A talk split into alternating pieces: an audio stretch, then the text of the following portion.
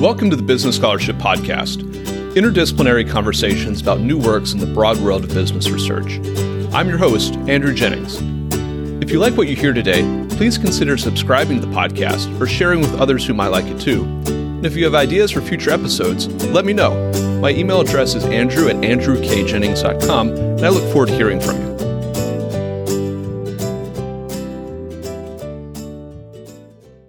Our guests today are Elizabeth deFontenay, professor of law at Duke University, and Eric Talley, professor of law at Columbia University. We'll be discussing the Revlon Citibank wire transfer case, which was recently decided in the Southern District of New York and is pending appeal in the Second Circuit.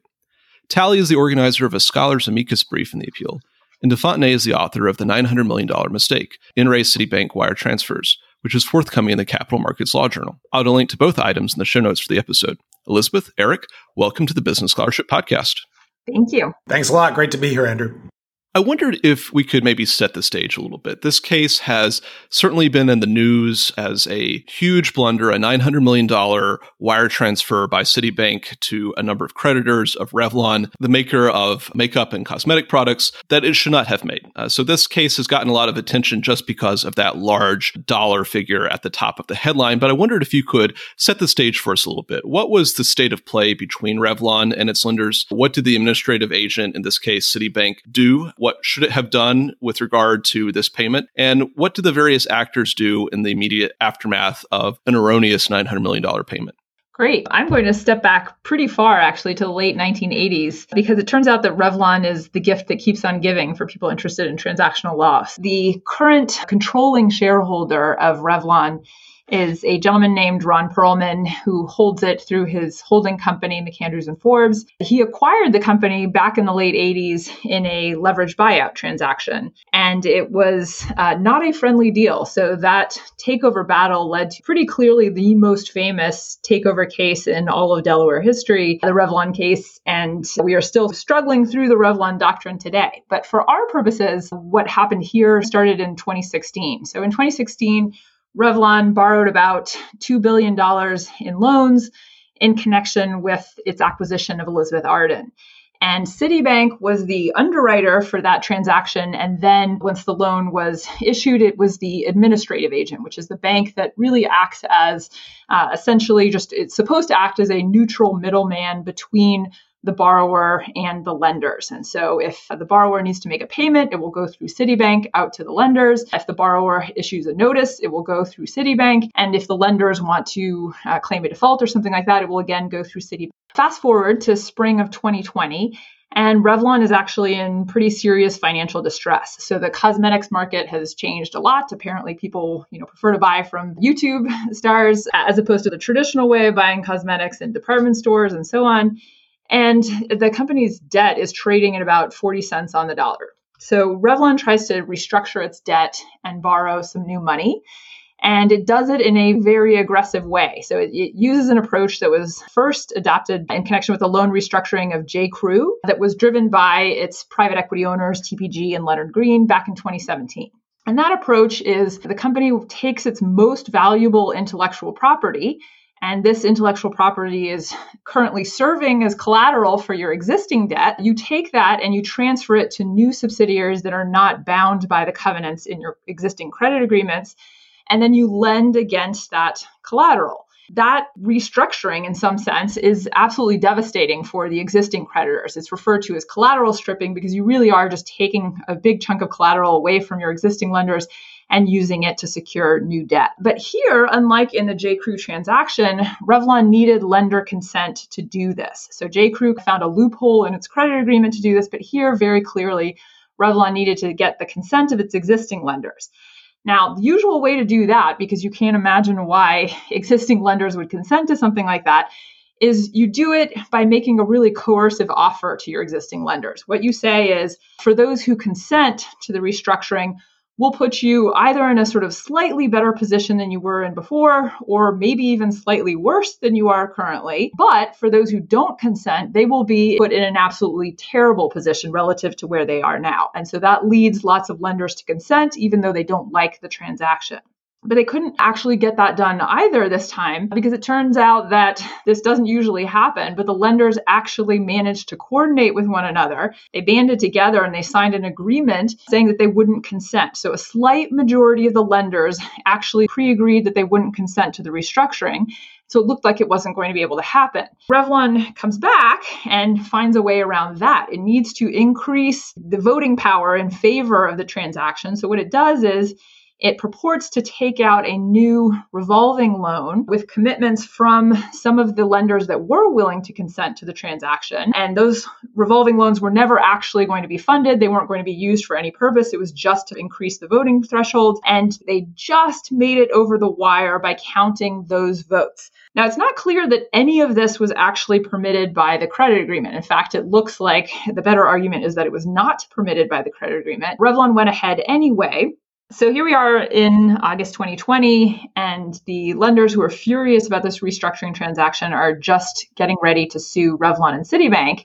And this is where things get really interesting. And I will let Eric speak to that part of the events. Thanks, Elizabeth. You've got this exactly right that, that the lenders are incredibly upset by having been kneecapped by this restructuring of Revlon's debt. This is an old story, by the way, because it's a form of tomfoolery that we see many times over, particularly when companies get into financial distress. That doesn't, you know, make the lenders any less upset and they were ready to sue here. In fact, it seems like they were probably within a day of filing a lawsuit against Revlon. But what happened before that, that's where Citibank comes back into the picture as the administrative agent on those 2016 loans because some of these Revlon debt holders actually agreed to restructure their claims and Citi had to work to treat them by, you know, putting them into new classes of debt and effectively cashing them out of the old ones, but keeping the other ones around. And so this involved both releasing the total amount owed to the lenders who are rolling up their debt, who are restructuring it, and also to make sure that they got paid some partial interest that had accrued since the last payment of interest, but then also keeping all of the refuseniks behind and in the same place that they were. And these types of midstream changes to debt payments can be tedious, even more tedious when not all the lenders are being treated in the same way. And that's where the, the problem happened. It was with the architecture of Citibank's software program, which kind of required all the lenders to be treated the same, notwithstanding the fact that only some of them were rolling up their debt claims and others were staying put. And the way that Citi basically got around this constraint in their software program was to set up what is effectively a dummy transaction to pretend that everyone was getting paid off. But for the folks that weren't actually getting paid off, just put that money in a different account. And so what they had intended to do and what everyone seemed to think was going to go on is they were just going to make this partial interest payment to everyone. But they were not going to release the principal that was owed to the lenders that didn't want to restructure. And this required a bunch of hand entry modifications to their system in order to set all of the parameters to make this happen. The manual entry protocols were not the most intuitive in the world. And the three different layers of Citi employees who were overseeing this process all unwittingly thought they had done it the right way and they hadn't. And the end result was that nearly a billion dollars worth of principal payment was in fact released to all of the lenders. And the intent was only to release about $7.8 million in partial interest.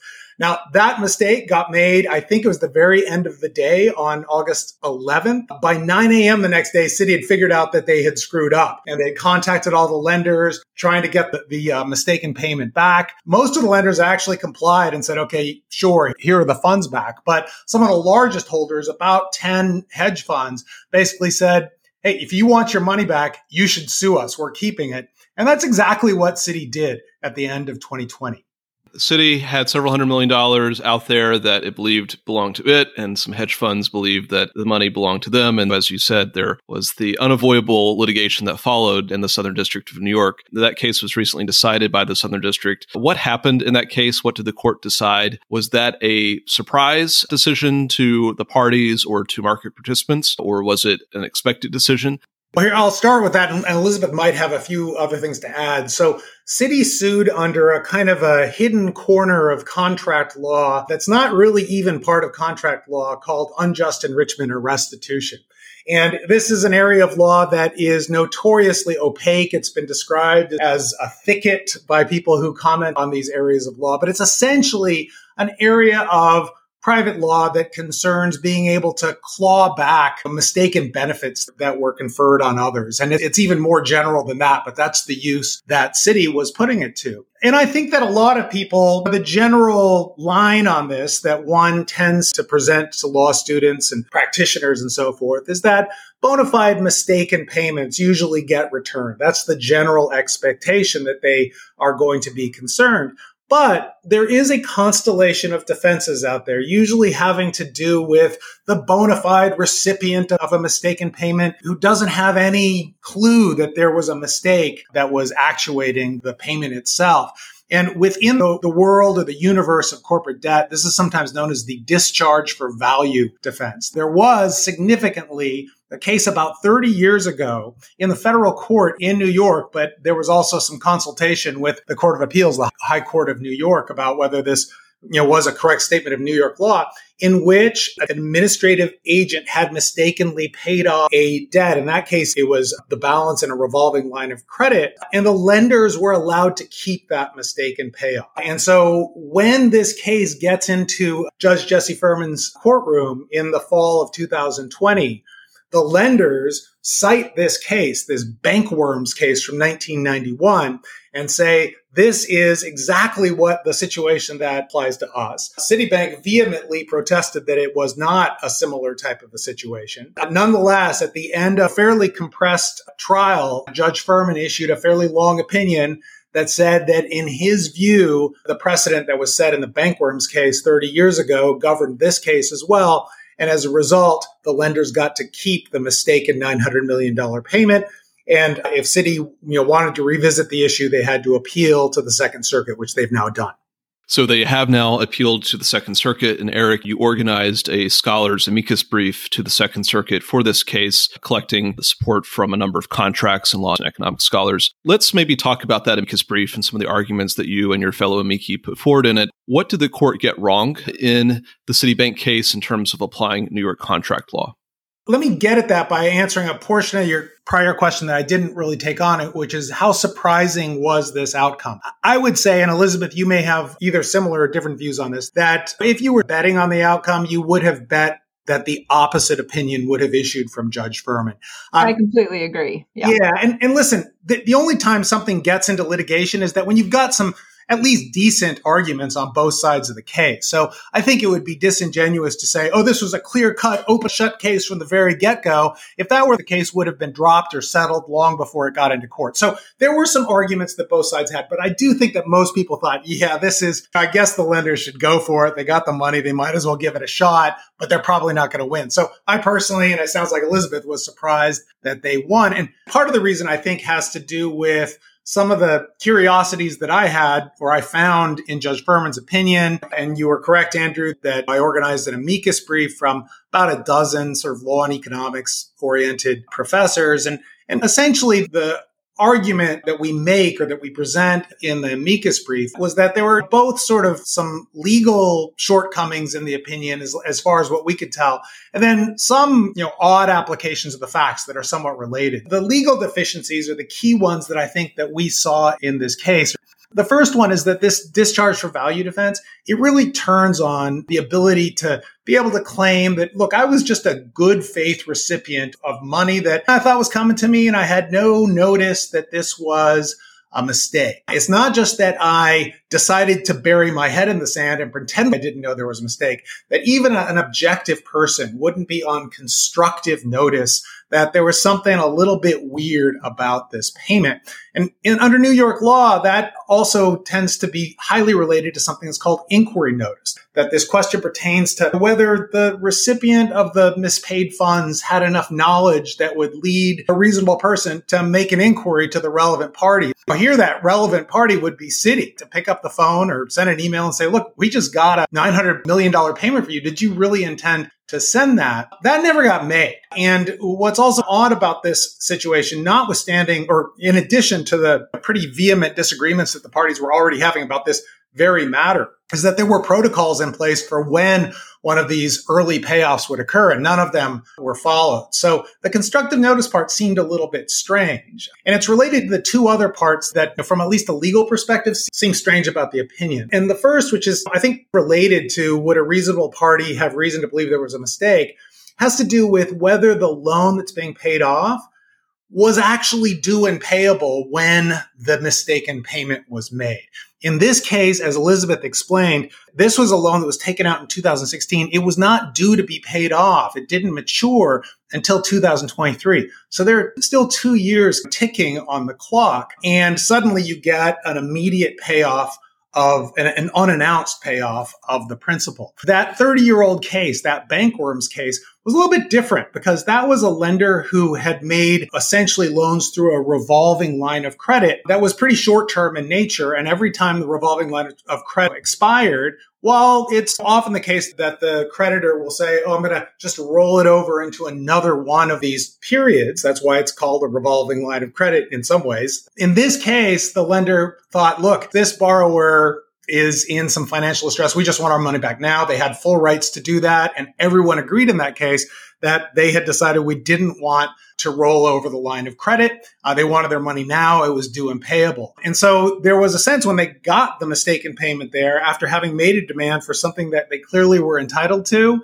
Uh, they were in a better position than the lenders in this case to say, yeah, we had no notice that anything other than just an accession to our demands was being made. And then the third legal part of the case has to do with the allocation of the burden of proof. So as I said earlier, Citibank was the plaintiff in this case. They had brought the case forward alleging that they had an unjust enrichment claim. And the discharge for value defense is an affirmative defense, which basically means the burden of proof should be on the defendants, on the lenders in asserting that defense. And while the trial court opinion says that's the case, it also has a long and confusing footnote in which Judge Furman says he really thought that burden should go in the other way, avoid having to put the defendants in a position of proving a negative proposition. And in fact, in a bunch of the points of the opinion that we highlight in our amicus brief, it looks like he's discussing the proof that was offered in trial against the microscope of whether Citi had proved that there was constructive notice, when in fact,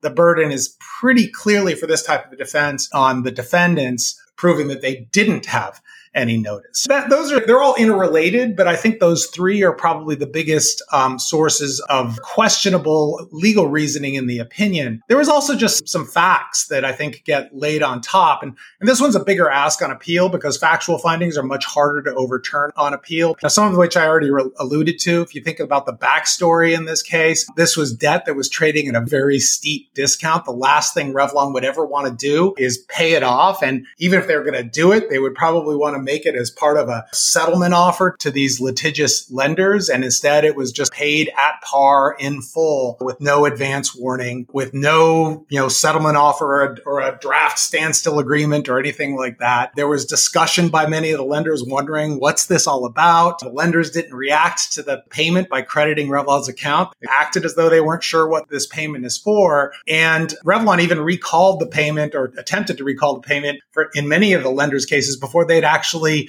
registered that the mistaken payment was read. In many ways, the facts, Judge Furman's interpretations of the facts didn't seem to strongly support at least the way that I understand and my fellow amici understood the application of the legal principles in the case. That's the doctrinal argument that you and your, your fellow amici make to the Second Circuit on why it should take a different track from Judge Furman and reach a different conclusion as a matter of law. You also talk in the amicus brief about some of the economic implications of this case and some of the outcomes that could exist for those. You specifically talk about economic implications for collaborative contracting, for risk allocation, for transaction cost economics. Could you maybe run through those a little bit and what we might see as, as some implications there? Yeah, sure. I'll do it quickly. And I suspect Elizabeth has some things to add here too, because they're also treated quite nicely in her article on this case as well. So I think it starts from what is contract law and what are contracts and what are courts supposed to be doing in administering contract law. I think a lot of my students and maybe lay people, maybe even some business people that haven't gone to law school, they subscribe to this almost mythology that contracts must be, that it's a full menu specification of all the risks, duties, and obligations that are being borne by all parties, regardless of what happens in the future. What an economist might sometimes refer to as a complete contract. And while that's really appealing, I think most people who think very much about this topic realize that that beyond the most simple types of contracts, a complete contract probably doesn't exist or maybe an impossibility. It's really hard to envision all the different branches of the tree that we might go down in the future once we've contracted with one another to describe all the things we're supposed to do on every branch of that tree, to harness all the information that's available. Even if we could try to address all of these different contingencies, it'd be so costly to do so. It probably wouldn't even be worth getting into a contract. And that's what courts can, in, in my view, should be doing to try to fill those gaps when you hit something that just seems to have been a very unlikely contingency that now the parties need to deal with. When a court's trying to do that, I think most people think courts should try to fill it in a way that's consistent with the value proposition that the parties thought they were getting into when they formed the contract. And my sense is there's at least three parts of this. So one is particularly for longer term relationships, and this is one of them where you're paying off a debt for multiple years. I think there's going to be a lot of situations where the parties themselves, if they're appropriately incentivized, can sit down at the table. They've hit some bump in the road. They didn't expect this bump. Let's figure out whether we can figure whether we can work out some uh, collaborative way to resolve it. And that happens a lot. And I think a lot of people in contract law say, yeah, that's actually a good thing. The legal rules that are available that are applicable should support that. And in this case here, the collaborators might be thought of the lenders and said, yeah, you're right. Here's the money back. They got treated like suckers in this case. And, and it was the litigious holdouts who ended up getting the worm or the bank worm in, in this case and, and being rewarded. So that, that's part of it. I think another part that we try to bring out in the amicus brief is a question of, on some level, this case revolves around who should be bearing the risk of a mistake. And I, I think when I first heard about this case, I thought, oh man, so this is like Citi's mistake. So they must have been in the best position to avoid the mistake. So of course, Citi should just bear the risk on this. But when you think more about it, this type of weird, kludgy manual entry in a bespoke situation, we're really talking about how you design an entire suite of software and back office protocols to deal with these sorts of situations. There are myriad, maybe trillions of ways where things can screw up. It's already hit the fan. I guess you could look backwards in time and say, oh, we could have avoided this particular screw up three years ago in the following way. But thinking prospectively ahead of time, ex ante, it's pretty complex to try to figure out all the different ways that things might go wrong. And then when you sit that side by side with the fact that hey, there was also another way, another technology for figuring out how to detect and remediate these risks, which is if someone receives a mistaken payment, hasn't spent it yet, hasn't relied on it in any way, they could pick up the phone or send an email and check to make sure that this wasn't a mistake. That's almost costless. You don't have to make considerable investments in upfront protections. And then the last one that I think we'll talk about a little bit more later on is that once we realize that complete contracts are a myth, then the default rule that sits back there matters. And I think one of the issues that this case brings up is that Judge Furman's opinion, if it ends up being affirmed, is likely and seems already to have at least induced several debt contracts to basically try to contract out of this opinion. And that comes at a cost, not just of actually writing the provision, but then also spinning the roulette wheel on how that provision is going to be interpreted later on. I'd like to turn to some of those market reactions in just a moment, but I'd like to turn right now to Elizabeth's paper that looks at this case, but also steps back a little bit and looks at the broader market for syndicated loans and some of the developments on that front. In the paper, you note that the Banque Worms decision from the New York Court of Appeals, upon which Judge Furman based his decision in the Citibank case, uh, was decided in the early 1990s before the market for syndicated loans really emerged. To what extent is this dispute attributable to new market trends or to perhaps even the rise of gamesmanship and debt financing? I think a lot of it is attributable to that. But before we talk about that, I have to mention how great the Banque Worms case name is. So obviously it refers to a place in Belgium, but uh, Matt Levine has a great article where he says now every time a bank does a mistaken payment, they can just say, oh, we have the bank worms again. So that's my favorite part of this case.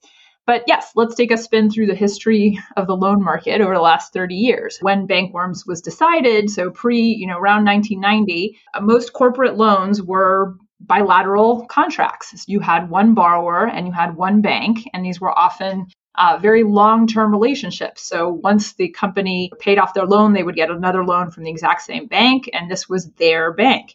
And so you had a good working relationship between the parties and you had very close monitoring of the borrower by the bank. It was easy to amend the credit agreements because there was just one party on each side. But then with the 1990s, through a, a series of factors, some involving bank regulation, some just market developments, we saw the rise of syndicated loans. So, syndicated loans are essentially where one lead bank acts as the underwriter and negotiates the credit agreement with the borrower, but ultimately the loan is funded by a very large group of lenders, many or most of which today are not even banks. So, they could be loan mutual funds or securitization vehicles like CLOs. And so that's the first piece. You have a bunch of creditors now. The second piece is that these loans can be traded. There's now a secondary market for loans, and someone can come in after the fact, including, as in this case, where the borrower is already in big financial distress and buy up those loans. So the implications are that now today the loan market looks a little bit like the market for publicly traded stock, just less liquid. So, in other words, the creditors now are largely passive. They don't have any relationship with the borrower. And this is crucial here. They don't have any relationship with each other. But unlike shareholders, creditors don't get the benefit of fiduciary duties from the company's management. So they have to rely mostly on contract to protect themselves. And there's two other big pieces of the puzzle here uh, that are relevant for this case.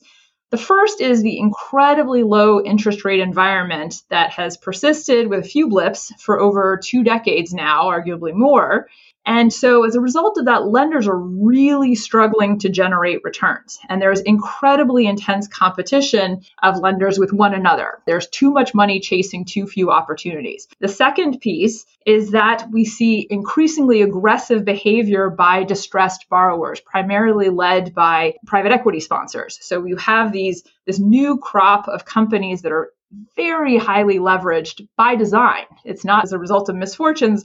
They are ex ante set up to be very highly leveraged. And these are really sophisticated parties, the private equity sponsors that own them. And they are well versed in the most aggressive techniques for restructuring loans. So we put all of this together. And what do we get? We essentially get that leverage lending and distressed lending in particular has become this war of all against all. So somebody uh, should do an episode of Survivor where we drop all the distressed borrowers and the distressed lenders together on an island. You give someone a conch shell and you get Lord of the Flies. In practical terms, what are we seeing? We're seeing an incredible devolution in relationships and really the almost total disappearance of norms in the loan market, which again is just wildly different from what we had in the pre 90s era. How does this relate to our case? It's, there are two pieces of this. The first is Revlon's loan restructuring. So we saw extraordinarily aggressive behavior, most likely in breach of the credit agreement, and yet they decided to go ahead with it in any event, probably because they figured they had the bargaining power, and then if they ended up in bankruptcy, judges tend to favor the borrowers and they could just get away with it by virtue of it already being a fait accompli. The second part is that the lenders of Citibank is the lenders keeping the Citibank payment that was sent to them in error. So everybody I spoke to in the loan market said that payment errors happen actually not that infrequently. But up until now, lenders always returned the money right away. And yet now these lenders, their immediate instinct was how can we figure out how to keep the money? That's going to give us some negotiating leverage uh, relative to Revlon. New York law is arguably to contract and financing commercial law what Delaware is to corporate law, or at least it traditionally has been. Does this Citibank case, this Revlon case, highlight or suggest any pressures on that status? Are there things that New York should be worried about in terms of its dominance in this area? Or are there signs that the common law of contract and restitution that New York offers is holding up pretty steadily? Or is the war of all against all, as you say, putting pressure on that doctrine?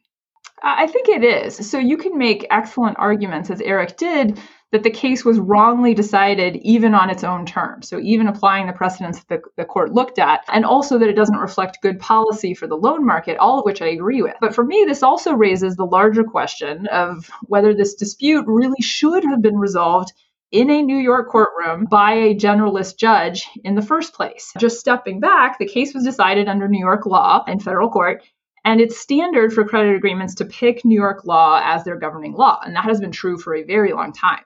So, why New York law? Many reasons. The main one being that, sort of, especially post World War II, New York was a world center of finance. The, the second is that the banks themselves, the biggest banks in the US, are mostly headquartered in New York.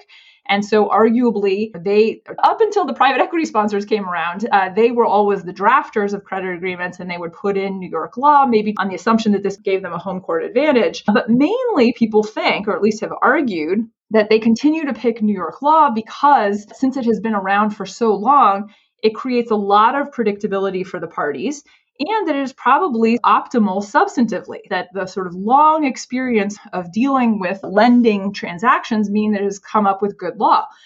These kinds of cases make me question whether either of those is true the predictability and the sort of substantively optimal part of the arguments for new york law. So we have now a series of decisions that have really shocked the markets. And Jesse Furman is, is the author of several of them. So there was also the big Argentina restructuring dispute with respect to Argentina's sovereign debt. A decision was rendered where Jesse Furman was interpreting the pari passu clause in the bond indenture in a way that completely took market participants by surprise. And you have the, the notion that you have these incredibly sophisticated parties on both sides of a transaction, and their dispute is being decided by a generalist judge who does not have direct experience with the market and coming up with these decisions that really surprise everyone. That doesn't seem like an optimal outcome. And so I would say that today there's actually a big contrast between New York commercial law and New York lending law and New York law of common law of contracts relative to what we see with Delaware corporate law, where really I think it's a lot easier to make the case that you do have predictability and you do have substantively optimal decision making or close to optimal or at least good decisions. And so people will say, look, the parties can opt out of most of these rules, that most of these rules are default rules. And so the parties can contract around them. There's really two responses to that. One is the one that Eric made, which is you really can't provide for everything in a contract. And the second is we want the default rules to be good rules. And I really question whether these default rules are good rules. I was laughing reading the opinion, realizing that you're citing case law from the 19th century. Does it make sense at all for that to be the source of authority for these particular disputes among really sophisticated parties? Yeah, I've got a couple things that uh, would complement what Elizabeth's talking about too. I, I, guess one thing that's probably at least worth giving a little bit of consideration to is how well, how functional or dysfunctional the common law process is these days in New York for highly specialized debt contracts. Uh, it's absolutely the case that New York remains a very popular, the dominant venue for lending agreements. One of the things that it seems is that we are increasingly on a collision course with is the increasing complexity and difficulty of predicting what's going to happen in the future and the role that a court's going to have to take in interpreting provisions that may not have been perfectly tailored to what has actually occurred. And I think that's in, in many ways, this kind of strange glitch in Citibank's software is one of these examples, but it's only one. One of the things that's, I'm optimistic overall, maybe a little bit more optimistic than Elizabeth is, that this process may be kind of a watershed process so as to redirect trajectories of lending agreements as it evolves. That having been said, one of the attributes that she pointed out with respect to the syndicated loan market actually had a precursor in, in the publicly traded corporate debt markets back in the 1980s. And some of the most famous corporate debt cases are contract interpretation cases way back from Sharon Steel versus Chase Manhattan in 1982 and Katz versus Oak Industries in 86 and MetLife versus RJR Nabisco in 89. These were all cases involving the same or, or similar types of jiggery pokery by debt holders to try to squeeze some of their creditors and to issue new debt. And yes, that's that's absolutely true. Yeah. Yeah. And, and one of the things that's interesting, Elizabeth, is You remember, like, the key thing I teach my students that comes out of those cases is because there are so many debt holders, courts get super freaked out about saying, okay, we can't have what's the meeting of the minds of these parties? What's right. their common intent? So we need to have a uniform interpretation of these boilerplate provisions. And that gave rise to an evolution of interpretation in debt contracts that basically says, you know what, we're just going to really try to stick to the four corners of the agreement and almost have a rigid application of them. And I think maybe what we're starting to see here is when you approach contract interpretation with that in mind, that's going to give rise to an awful lot of strategic incentives that people might have to say, okay, we're going to hold you to that. And now, yeah. you know, we're going to argue that something that maybe is literally complying with the terms of this agreement, but clearly isn't what we had envisioned, we should be able to get away with. And maybe that's what Revlon was doing is they were trying to take this inheritance from the corporate debt cases and try to amp it up as you would guess that they would be expected to do. Eric anticipates, it sounds like, that this could be a watershed moment in terms of the development of law. Elizabeth, I'd be curious to get your thoughts on that. Is this a temporary blip based on just rare facts? Or, as you suggest, there have been a number of cases that have shocked the market. So, could this be part of a pattern that has longer term consequences? Thoughts there? I think it depends on whether somebody takes the lead in in trying for a different regime. So it could be someone like the Loan Syndications and Trading Association, which is really the trade association for the lending market. But it would take some organizing force to solve the collective action problems here and move to something different. So in terms of immediate market reactions, we've seen new credit agreements coming out with language explicitly overriding the Citibank decision, basically saying, hey, we accidentally wire you money, guess what, guys, you have to give it back. And that I would say is just a, a natural reaction. It doesn't really, that's what you would expect. But what I'm interested in is, will people realize that they want something different in terms of how their disputes are resolved? So you could imagine a range of things. You could imagine something like arbitration before a panel of true lending market experts, where they're really not going to stick to the 19th century interpretation of some boilerplate provision. They're really going to go with what does the market expect is the right outcome here? Or I would argue maybe it's time to create sort of the equivalent of Delaware corporate law, but for the lending market. You pick some really small jurisdiction that will be very focused on this, Cayman Islands Part 2 or Delaware Part 2, where they, they focus on getting judges who were all former practitioners, who are really experienced with this, and develop a common law that is really a living and very up to date common law as opposed to the New York common law of contracts with, that has some pretty big holes in it. I agree with most of that. I think that we probably are going to be seeing a bit of a showdown between what we've inherited in an ever thinning margin for what is the you know duty of good faith, for example, in a loan agreement, and the realization that uh, these things have gotten very complex, and you can't write a loan agreement that's going to you know tell you what to do in every possible contingency. On arbitration, I probably, you know, my guess is we'll probably see a, a, few folks flock to arbitration, but I don't think it's much of a panacea for a couple reasons. First of all, the, the arbiters are usually retired judges themselves. They're going to be looking at the Banque Worms opinion and trying to figure out what to do. It's usually going to be under a, a veil of increased secrecy. So we won't have the public amicus briefs or, or other uh, mechanisms trying to true up what are people's expectations about the complexity of this environment. There's going to be less visibility from the outside. And therefore, you won't even have precedents that are necessarily going to be a public good for others to take advantage of unless it were a special type of arbitration. On the specialized specialized court issue, I, I, think there definitely could be some room for that. Whether Delaware moves into that, New York decides that it's going to develop its own specialized courts, or, or whether it really is like a South Dakota or a Kansas that then becomes the arbiter of debt opinions. At the end of the day, to the extent that these opinions continue to come out, I would expect to see more Revlon blocker type provisions that are taken up and the, and these loan agreements, which are already super, super long, are yes. probably going to get even longer. Are there any closing thoughts or key takeaways you'd like listeners to have, or thoughts for each other, or closing thoughts on that front?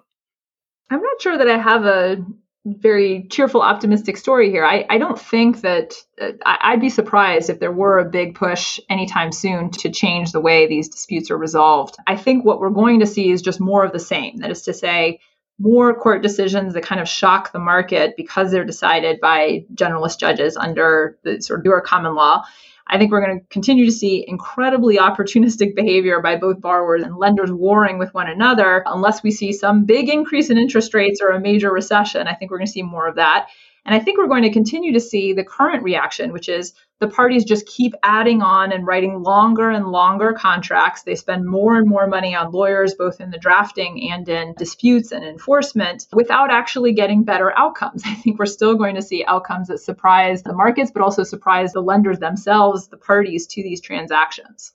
I'll try to be a little bit more positive, but ultimately I'm in the doldrums with Elizabeth on this. I will be interested to see how the Second Circuit takes this on. My sense is that this has been newsworthy enough that people understand it to be a policy relevant moment. My guess is there's going to be, once again, just like in Banque Worms, there may be a back and forth between the federal court and the High Court of New York trying to figure out what's the best way to structure this. In the Banque Worms opinion, it, in fact, it got offloaded to the New York Court of Appeals. They wrote it, what it was basically an advisory opinion and then sent it to the Second Circuit. That probably is going to happen again. And so this is a moment where I think we can have at least a discussion about the trajectory of this area of law.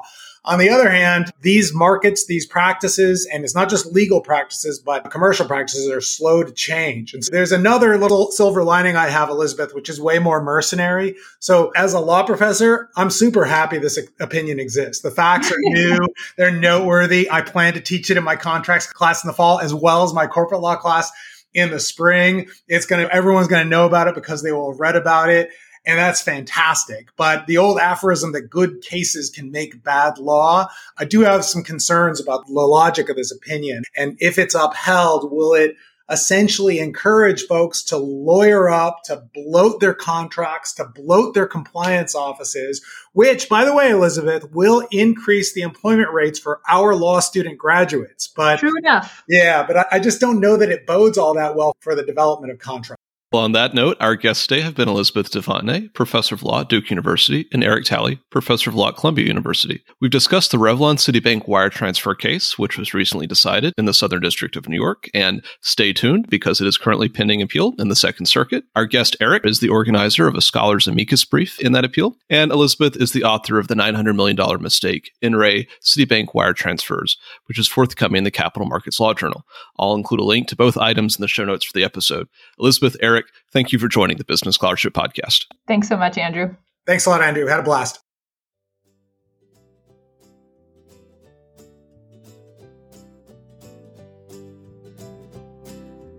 Thank you for listening to another episode of the Business Scholarship Podcast. If you like what you heard, please consider subscribing to the podcast or leaving a rating on your favorite podcast app, or let other people know about it too. If you have suggestions for future episodes, please let me know my email address is andrew at andrewkjennings.com, and I look forward to hearing from you. Until the next time, I'm your host, Andrew Jennings.